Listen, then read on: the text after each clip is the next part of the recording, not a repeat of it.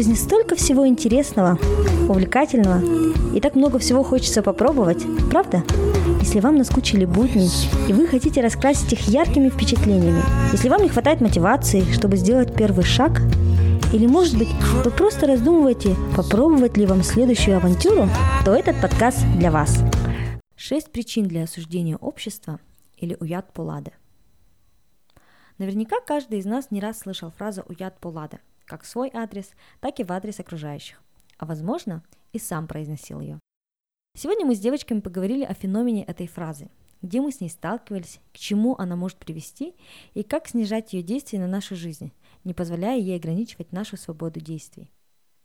Я думаю, беседа получилась непринужденной, легкой. Мы поделились примерами своей жизни, когда нам говорили о яд Пулады, как мы реагировали на это и просто поразмышляли, как же можно снизить воздействие у яд Пулада на все сферы нашей жизни.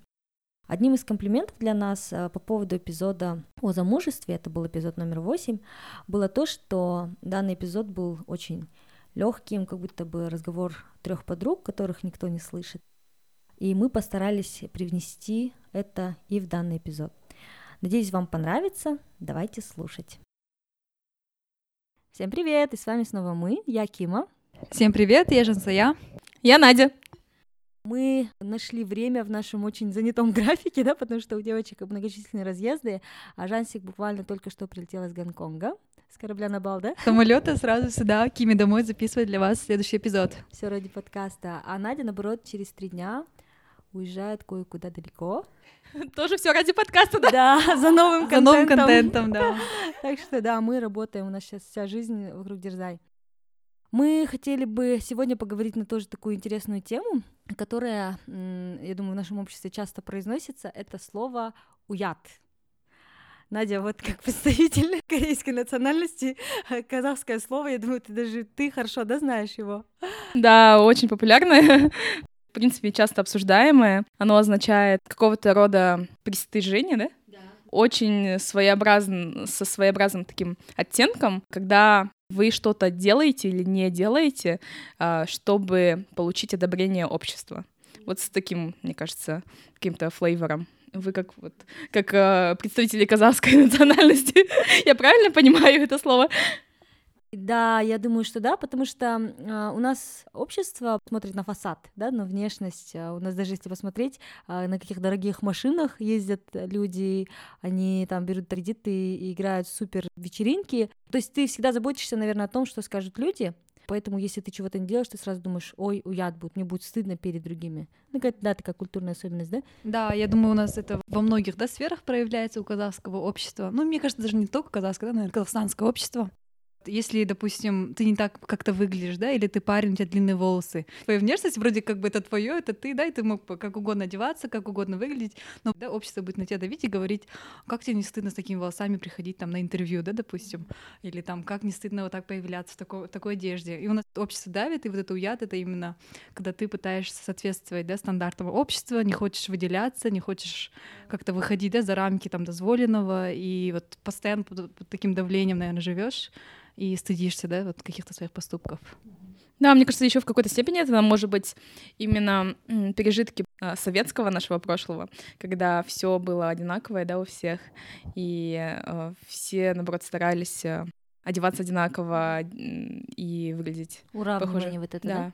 Ну, кстати, знаете, я думаю, что мы все знаем, что это не только в Казахстане, в принципе, такой шейминг он везде есть, да, но почему-то, мне кажется, в Казахстане это еще сверху э, добавляется присыпкой нашего казахского колорита в плане того, что э, будет стыдно. Почему-то к этому еще примешивают прям сильный стыд. Вот, Жансик, можешь ты вспомнить какие-нибудь примеры, когда тебе говорили, ой, уят полат? Наверное, да. Вот если сейчас помните свою магистратуру, на которой я сейчас обучаюсь, как вы знаете, у меня семья очень академическая. У нас не только там люди заканчивают бакалавр, там магистратуру, но и причем все заканчивают PhD, а родители тоже там доктора наук. И Я, получается, бакалавр закончила в 2014 году, и все вот эти годы не подавала на магистратуру, ну, работала, получается.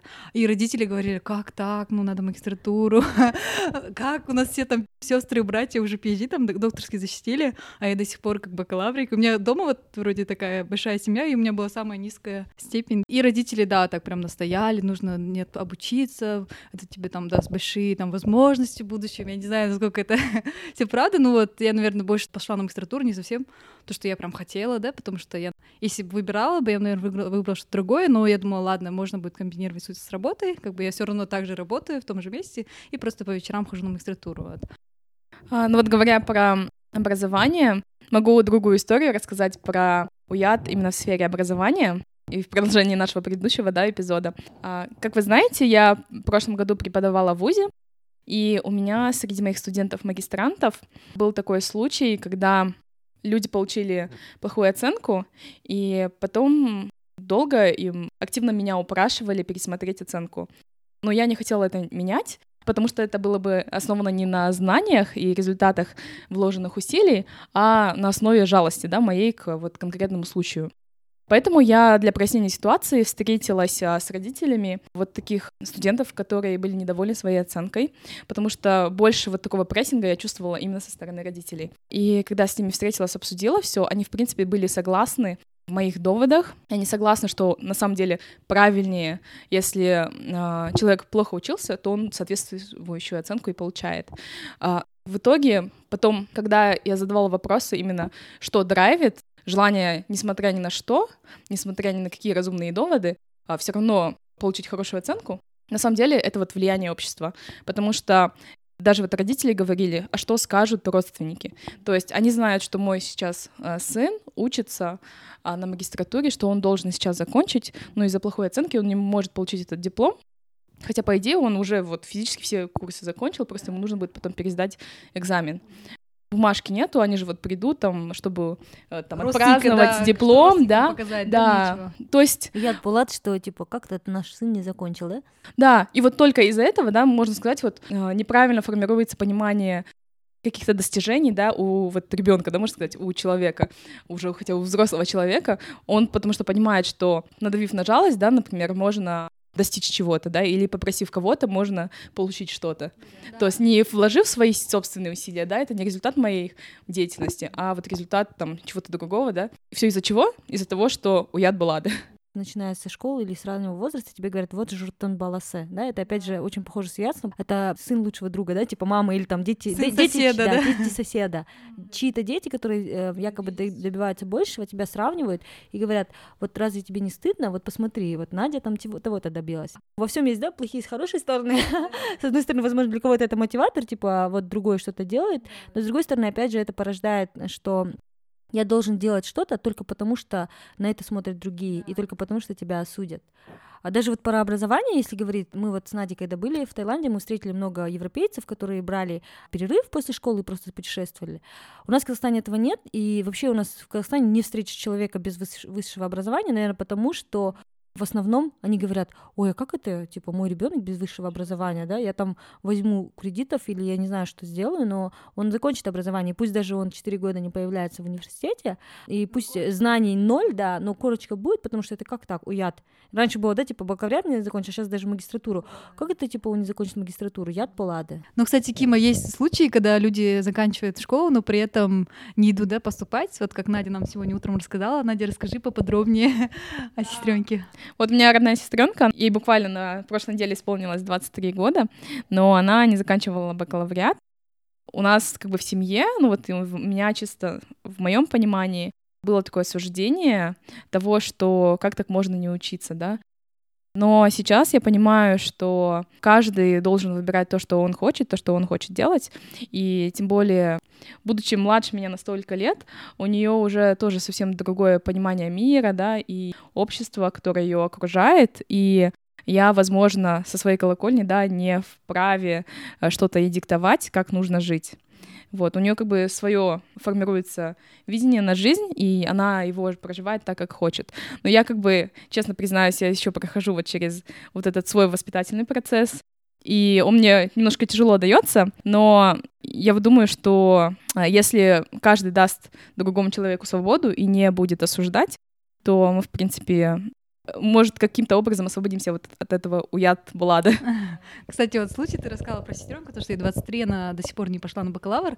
А я вот вспомнила, что в прошлом году мы, когда были в Исландии, как раз встретили ну, одного человека в автобусе, и он как раз местный а, с Исландии, и ему было 28 лет. Я, я говорю, а где учился, чем занимаешься? Он говорит, я сейчас только, говорит, поступаю на бакалавр, говорит, в Данию, вот поступил, говорит, на компьютер-сайенс. Я говорю, бакалавриат, говорю, второе типа образование? Он говорит, нет, это мое, ну, первое основное образование. Я говорю, как так? Говорю, тебе 28 лет, да, у нас 28 лет у нас получается, ты и бакалавр, магистратуру, MBA, PhD, да, и ты можешь работать еще успешно, да, а он только, он говорит, а я искал себя, и он говорит, это очень, говорит, ну, common, да, вообще для исландцев, то, что они, закончив школу, основную, да, вот эту high school, в лет 17 заканчивают школу, потом они могут лет 5, там, 6 ходить, искать себя, пробовать разные сферы деятельности, потом только для себя решить, куда они хотят поступать, и поступать реально туда, где, куда там лежит душа, куда они хотят поступить. И вот ему 28, и он вот поступает на бакалавр, он говорит, it's never too late, никогда не поздно, зато я поступаю туда, куда я хочу, и вполне счастлив. Да, то есть он мог бы пойти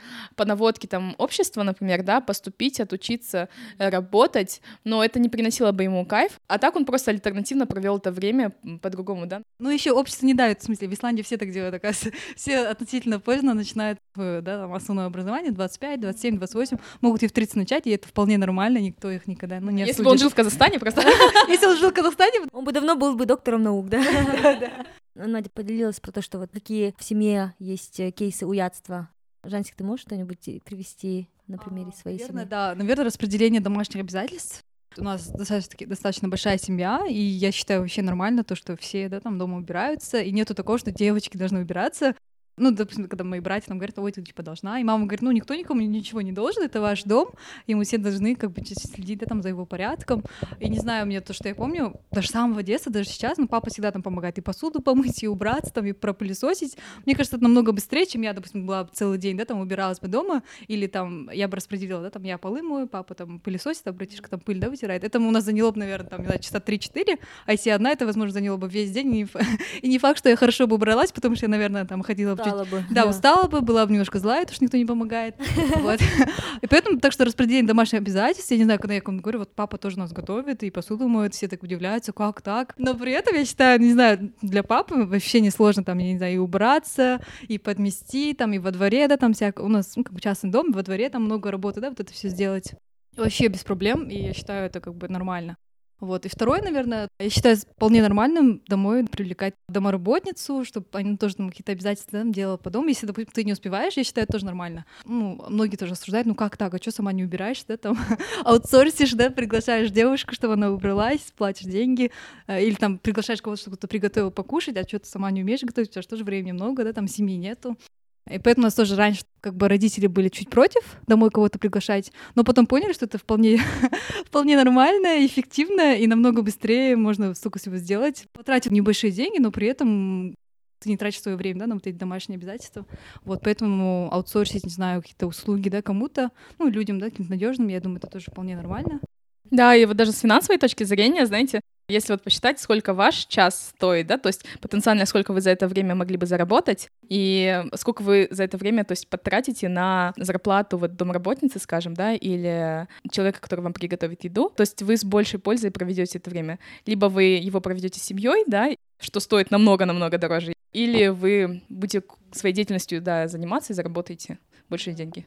Кстати, вот еще по этому поводу, я, например, сейчас не готовлю, потому что, во-первых, живу одна, такая confidential information, и, во-вторых, ну, не всегда жалко времени на то, чтобы готовить для себя одно. Я считаю, что его можно тоже эффективнее провести, да. И я в какой-то момент стала чувствовать подсознательно вот это вот такое уятство. Не конкретно от кого-то, но в целом, возможно, даже я сама себя как-то накрутила, что, ой, как так, да, как тебе не стыдно не готовить? Ты же девушка, почему ты, ты не готовишь? будешь готовить, да, типа в будущем? Да, почему бы тебе сейчас не готовить? Как тебе не стыдно там все время где-то кушать и, и так далее, да? Вот, я думаю, что это тоже в нашем обществе довольно часто. Ну, я как бы умею готовить, я просто не готовлю. Но бывает, девушка, например, не, у- не умеет готовить. И я тоже считаю, что это нормально, да? Это любой другой скилл. Допустим, ты умеешь петь, а кто-то не умеет петь. И кто-то готовит, кто-то не готовит. У нас почему-то считается, что если девушка не готовит, это точно ой, уят. Ну, тоже это еще не такое, чтобы был natural talent, да, чтобы Да. готовить. Это же все можно, не знаю, прогуглить и любое, там, любое блюдо приготовить. Научиться. Да, это там не, не rocket science, так что я думаю, не знаю, нельзя осуждать девушек, которые там, я не знаю, не убирают или не готовят. Мне кажется, мотивации, да, даже, ну, просто нет. Например, я сейчас тоже не готовлю, да, но я готовила, когда я жила, например, в Штатах и училась. То есть я по типажу такой человек, которому очень важна причина, почему я что-то делаю конкретное, да, или почему я на что-то подписываюсь. Я строго всегда готовила себе в Штатах не потому, что еда там, да, какая-то была вкуснее или еще что-то, а потому что я рассматривала готовку как способ отвлечься и снять стресс. Знаете, по поводу готовки и уборки особенно страдают килинки казахские, да? Кто такие келинки? Келинки — это девушки, которые... Ну, это Невестки. Не, невестка, да, уже жена, получается, она, которая уже вышла замуж и уже живет с мужем там, или с мужем и с семьей мужа. И она для вот этой семьи, получается, мужа, она будет как Келин. Вот, Кима, кстати, у вас же дома есть Келин, да, вот у твоего брата и жена. Вот у, у вас как отношения строятся? Ну, я думаю, из-за того, что сказывается близость России, у нас не очень традиционная семья. Супруга моего брата у него свое кафе, и дома мама, например, готовит, убирается. А, Она, конечно, ей помогает, да, но у нас нету такого, что ой, уят, почему мама Ну, Мне кажется, убирается?» это повезло, да, с семьей в первую очередь. Но у нас тоже семья вполне такая демократичная. Я думаю, если когда вот братья жены придут, им будет легко, да, в нашей семье. Но я знаю, что вот на юге, в Шымкенте, в Туркестане, в Таразе, вот это понятие Келен, оно такое очень особенное, и там список, что должна делать Келен, вообще огромный. Утром ты должна проснуться и дать салем беру, называется, да? Ну, это как поприветствовать взрослых, это прям специальный наклон. Я просто удивляюсь, что как бы вот сейчас 21 век, две- 2019 год, люди до сих пор кланятся, здороваются, там с утра пораньше, рано утром встают в 5 утра, чтобы все Вот, это, приготовить. еще одно уятство. Типа, почему ты к- Килин спит допоздна? Да, Уят? почему Келлен спит допоздна, да. И они еще осуждают, знаете, если вот ты Келлен, если ты решил там для сам- саморазвитием заняться, там почитать книгу, да, там что-то для себя поделать, это тоже может вызвать ос- осуждение, там, «А, почему ты почитаешь книгу, да, можно же там, не знаю, окна помыть, да, там весна уже, типа, это. или там на йогу там записался, типа, почему на йогу, ну, такое осуждающее общество, ну, я думаю, оно более развито, наверное, в таких, ну, в деревнях, или вот ближе к югу, да, Казахстана, или к западе, я тоже думаю. Ну, знаете, я хочу сказать, что это не только в Казахстане и не только в казахском обществе такие обычаи. Например, в корейском обществе тоже есть такое, и э, вот в самой тоже в Южной Корее, например, то откуда это все идет? Это же такой основополагающий принцип уважения. И, и это на самом деле, ну, классный принцип, да, в том, что молодые должны уважать и проявлять уважение во всем к старшим. А, Просто в какие-то моменты оно перегибает, я считаю, палку. И почему мы должны только младшие должны уважать старших, а как же насчет старших уважать младших, да? То есть я думаю, это должно равноценно быть, и тогда вот не будет этого вот сильного перекоса, потому что молодые тоже они проживают свою жизнь, да, и они должны ею наслаждаться и э, чувствовать, что их ценят, да, их время ценят, то, что вот, например, будучи невесткой, ну, ты не должна полностью, да, свою жизнь посвящать родителям, ты, конечно, ухаживаешь из любви, из уважения, да, но не полностью стопроцентно отдавая свою жизнь этому. Кстати, вот по поводу того, что там молодые и старшие, да, еще один такой момент это свадьбы. Вот как ты, Надя, говорила, что тебя так удивляет, что в казахском обществе свадьбы играют по большинству, по большому счету для родителей, да? Да, я, кстати, вот до сих пор не могу понять это, и никаким образом, вот сколько уже объяснений слышала, э, почему э, свадьба, она посвящена э, родителям молодожен, потому что э, в моем понимании это праздник именно вот мужа и Молодожен, жены, да. Да, да, да. Не, они, конечно, приглашают своих друзей, да, но Ну, там В меньшей один, один- степени. один столик, 10 человек, Макс такая. максимум, да. Да, в меньшей степени. И вот гостей выбирают э, родители. И, в принципе, все поздравления, которые даже звучат на свадьбах, да, они родителям. И я вот это вот никак не могу понять, почему. Может, родители основные спонсоры этого ивента? Там даже на пригласительных пишется там Той и Лера, да, там хозяева вот этого Тоя. И фамилия, э, имя родителей, да, то, что они основные тут. Да, вот э, удивительно, в пригласительных, да, вас приглашают а, родители мужа, да, или родители вот э, девушки на свадьбу своих детей. Ну вот, кстати, вот, например, у меня у брата на свадьбе было 300 человек. Вопрос, откуда эти люди, да? Кто эти люди, да? На самом деле у меня много родственников, понятно, но с другой стороны, я думаю, это тоже было чуть-чуть мотивировано уядством, потому что, ой, а как мы вот этих не позовем, да? Уяд Булада, типа, они же обидятся, а вот эти нас тоже звали, будет стыдно, если мы... И вот это уядство, короче, накопило 300 человек, да, огромную сумму денег, которую мы потратили на эту свадьбу. Возможно, все сбережения, да, в смысле, ладно, да, возможно, там какой-то капитал был, а люди там, не знаю, копят на эту свадьбу, чтобы... Или кредиты берут. Кредиты берут, да, еще хуже, да, потом оплачивать кредиты, да, вроде, вроде молодожены поженились, все хорошо, а ты до сих пор там, не знаю, годами платишь тот самый кредит, который ты взяла на эту свадьбу. Да. Так что я думаю, все наши тои казахские это как раз-таки яркое проявление вот этого уядства и жизни для других, нежели чем для себя.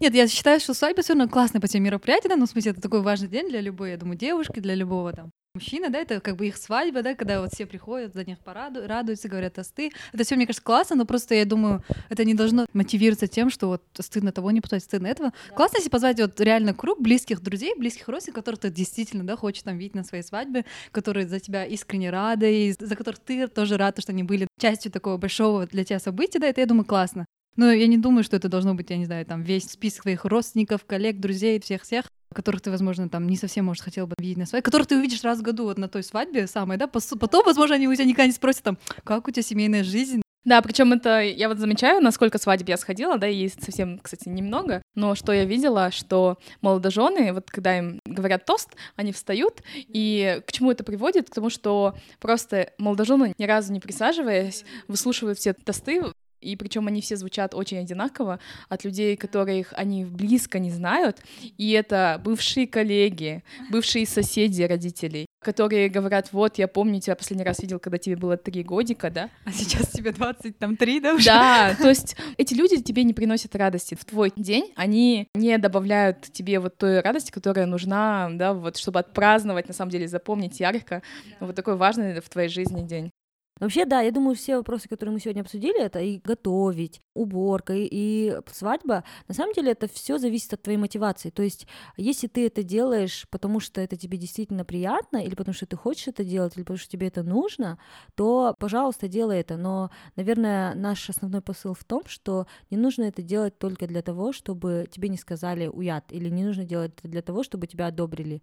Делай то, если ты хочешь, да, то и, да, там, делай, не знаю, съездить кругосветное путешествие, если ты хочешь, да, ну, в смысле, слушать свои, да, вот эти желания внутренние, да, прислушаться к себе и действительно делать так, как ты хочешь. Я не говорю при этом там полностью отвергать там родителей, да, их советы, все равно они хотят для тебя лучше, и они тоже переживают. Я думаю, они нам вот эти все советы, там, иди учиться, иди на Булгар, они говорят не за то, чтобы свои хотелки, да, удовлетворить. Они, конечно, желают нам счастья, они хотят, чтобы мы были там образованы, и чтобы, не знаю, завтра, если их не будет, чтобы мы могли элементарно устроиться на какую-то работу и зарабатывать себе на жизнь. Это, я думаю, все делается из добрых, хороших побуждений, но я думаю, надо вести более, наверное, открытый диалог с родителями, там, не знаю, со своей семьей, чтобы говорить им, чего ты действительно хочешь, чтобы вы к какому-то консенсусу да, вместе пошли, но не так, чтобы там полностью Буду делать, что я хочу. Да, только, отвергать, да. буду делать, что я хочу, завтра уйду из дома, поживу один, потом вернусь, да, вот такого, чтобы не было. Мы не говорим, мы не хотим, чтобы вот это были э, разногласия, да, с родителями, там, с семьей, с родственниками. Хотим, чтобы был такой открытый, честный диалог, и чтобы вы пришли к какому-то общему, да, там, решению вместе.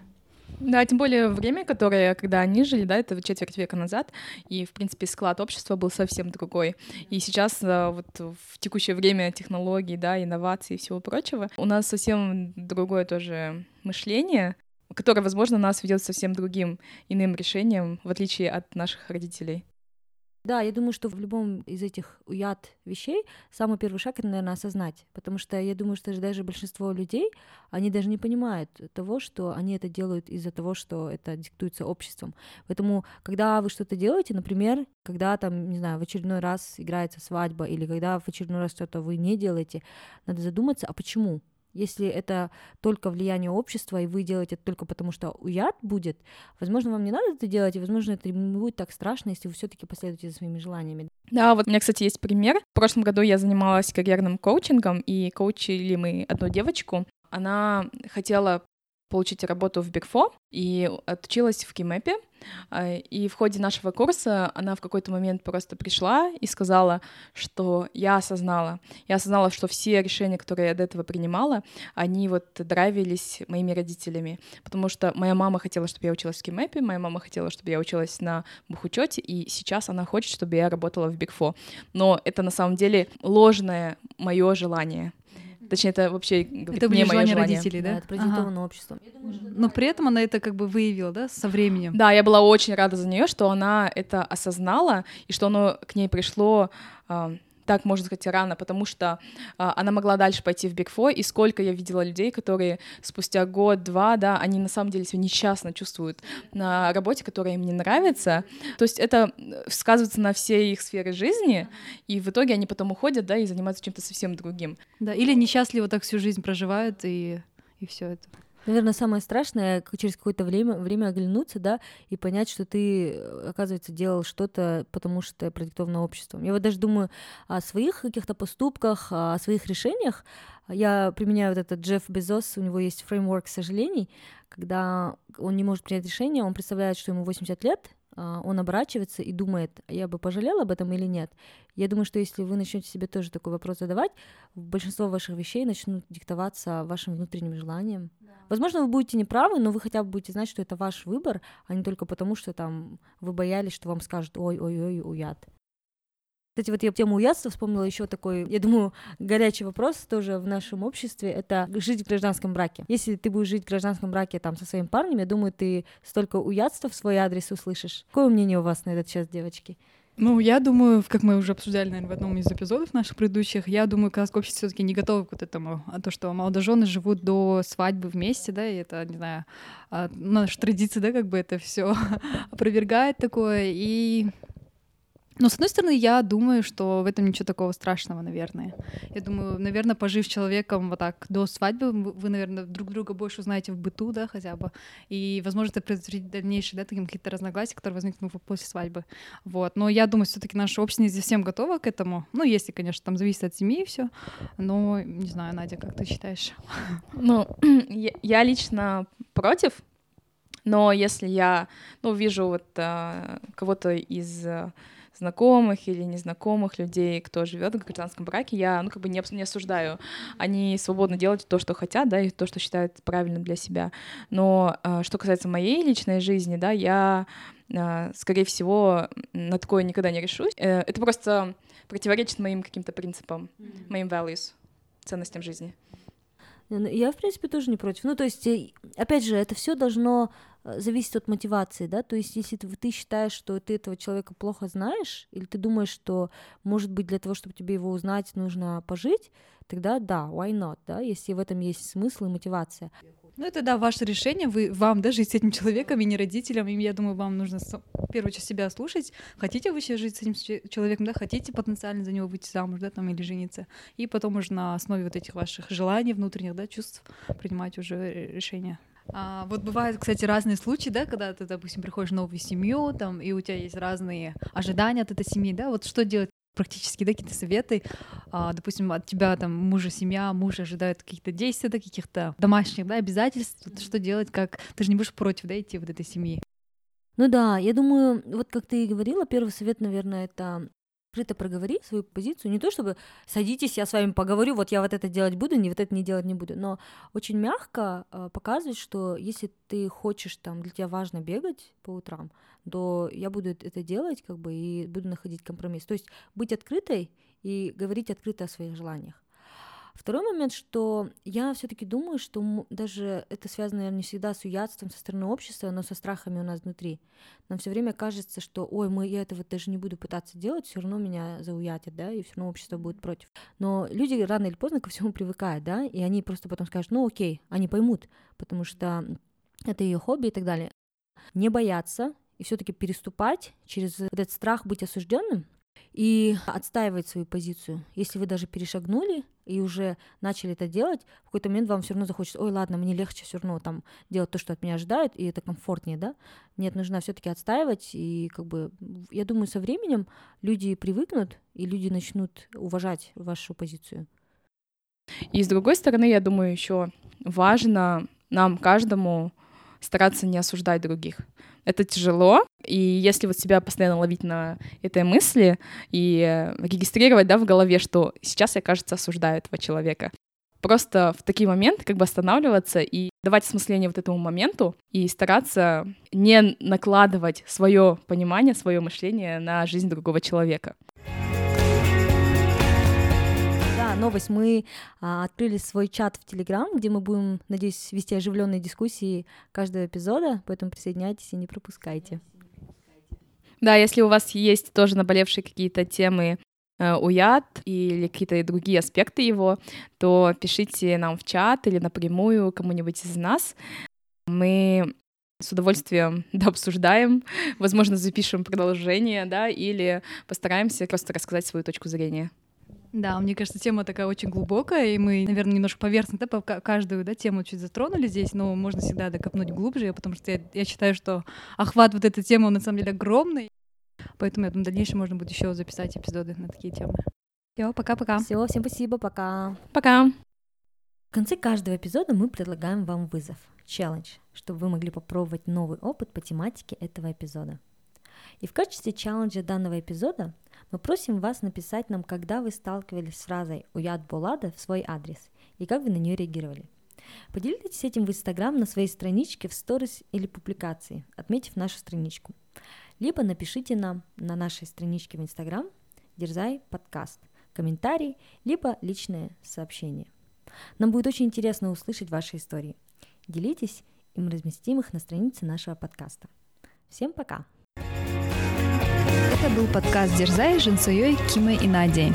Если вам понравился подкаст, не забывайте подписываться на нашу страничку в Инстаграм, рассказывать родным и друзьям о подкасте и оставлять отзывы в приложении подкаст.